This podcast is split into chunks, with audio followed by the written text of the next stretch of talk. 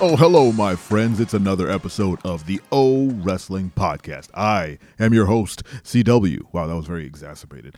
And today I want to tackle uh, something that uh, came to my attention that, uh, I don't know, it made me want to talk about it. And that's all my favorite wrestlers are old and retired. Um, I got into wrestling in the mid 80s. No, the late 80s uh, I believe there was a there was a, a TV show. Uh, WWE had, or when it was WWF, they had a show on Fox Channel Five in New York City uh, every Saturday. I can't remember the name of it to save my life, and I'm not gonna look it up. But it was a 30 minute show, 30 or one hour minute show where they showed maybe one match from uh, Raw or something, and they kind of did some recaps from the week in wrestling. It's basically what um, like main event would be or something. Uh, and I would watch wrestling while I played with my toys on the floor. Um, it was it was a, a I think it was on Sunday, not Saturday. I think it was on Sunday. Sunday on Fox. Doesn't matter. Anyway, I got into wrestling in the late 80s and I was introduced to a bunch of now what are now considered legends. You know, uh, Shawn Michaels and uh, Junkyard Dog, uh, Undertaker, you name it. I was I grew up on those guys, and uh, I just read an article. Jump forward many, many, many, many, many, many, many, many years. I just read an article that Shawn Michaels says he is retired. HBK, the Heartbreak Kid, is officially retired. He's done wrestling. He's not getting back in the ring. We all know that you know wrestlers can't turn it off. So maybe he'll show up in the ring again as a special referee. He can slap on one of those ref shirts and uh, do a slow three count. That's totally possible, but him actually competing in the ring, I doubt it will happen again. I mean, the man has had such a crazy, illustrious career. Why would he, right? Uh, I mean, hopefully he stays retired. He is, you know, he's one of the greats, but I don't want to see him Ric Flair himself into a very uh, uncomfortable last match. But that's neither here nor there. He said he's not wrestling anymore, and I took stock of all the wrestlers I grew up with that I really enjoyed watching, and they're all retired. they all have stopped doing it. Now, granted, professional wrestling isn't something that's I mean, it is a very like long-term, lifelong career. I mean, Ric Flair is in his what 70s, and he's he just had his last match uh, this summer. Uh, that's not to say that you should wrestle that long, but your your body takes a toll, right? You get beat up pretty, you know, pretty bad, and you know it has long lasting effects on on uh, on these professional wrestlers. But I don't know. Maybe I was just taking stock of how old I am, but I was like, okay, Undertaker, he's done. Shawn Michaels just said he's not wrestling anymore. Triple H has inherited the company. He's running things. He's not wrestling anymore. Plus, he has you know health issues, so he can't do it anymore.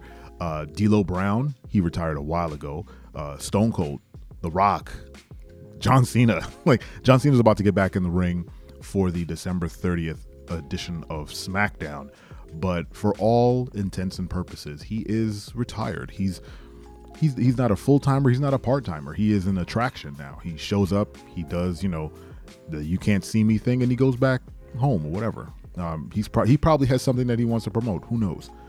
But every wrestler that I grew up with, I'm talking about like grown up as a child to, you know, being a young adult to being an actual adult and, and liking professional wrestling. A lot of them have, you know, either transition to other careers or are full on retired. Rikishi, Godfather, uh, Gangrel. Well, I think Gangrel's still wrestling actually.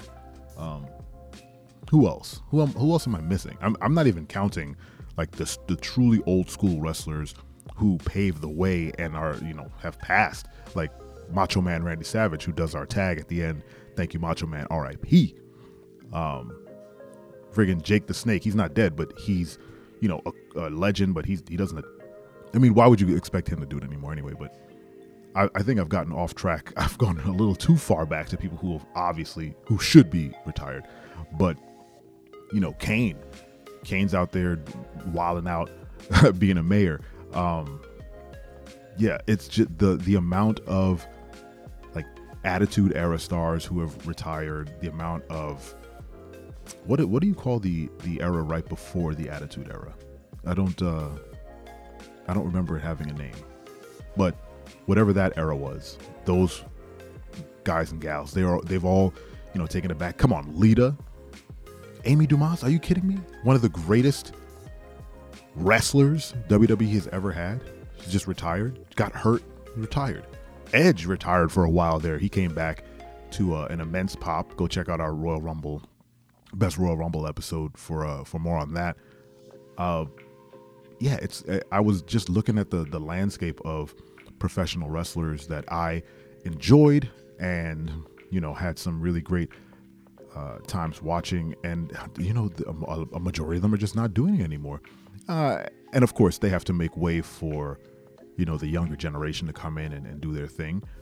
But even some of those guys, some of the younger guys, are coming up on you know being vets. You know, um, I would say someone like Austin Creed, who's been doing it for a very long time.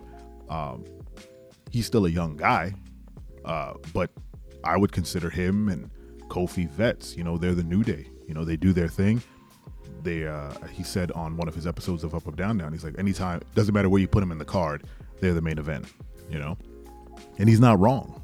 They, they, they, they draw. They have fan. They have the fans behind them. You know, they're vets, but they're also super young. Well, Kofi's not super young, but Xavier Woods, crazy young. Tyler Breeze, uh, he, I don't think he's wrestling anymore yet, but uh, yeah, they've been doing it for a while, and the wrestlers that they came up admiring are now retired as well. So it's not a bad thing, you know. But it, it was uh, a moment for me to be like, oh, you know, and I appreciate all the the the time and energy that these performers put into their craft and kind of going out there every other day, being away from their family. Like they, uh, these wrestlers do a lot, and the fact that they get to just now chill out and uh, not hurt themselves anymore and still make money in the business is great. Because I mean, come on, the Undertaker went on a full-on tour when he retired. When he was done with the business, he fully capitalized on. I don't know whose idea it was. For uh, it was probably Vince's idea, honestly, but I don't know whose idea, whose brilliant idea it was to put that man on a media tour. I watched every single interview he did I watched his Hot Ones interview that he did virtually. I, the, the Undertaker eating hot wings and talking about wrestling is, I mean, how do you beat that? The, the man went on a crazy media tour and it drew. It drew. The man drew. And it, it led to him having his own one man show. I want to stop for one moment and just ask anyone who's listening who grew up on The Undertaker did you ever think that The Undertaker, the phenom, the dead man, would ever have a one man show where he just told stories on stage? No, because you thought growing up that that was a real mystical dead man who who would bury his opponents. That's how dedicated to the gimmick he was. He was in it. I don't know anyone else who was that deep in their uh their their gimmick. Maybe uh Rowdy Piper and like those old school heels because they used to catch heat uh, going through airports, and they would they would sell it. Um, maybe Haku.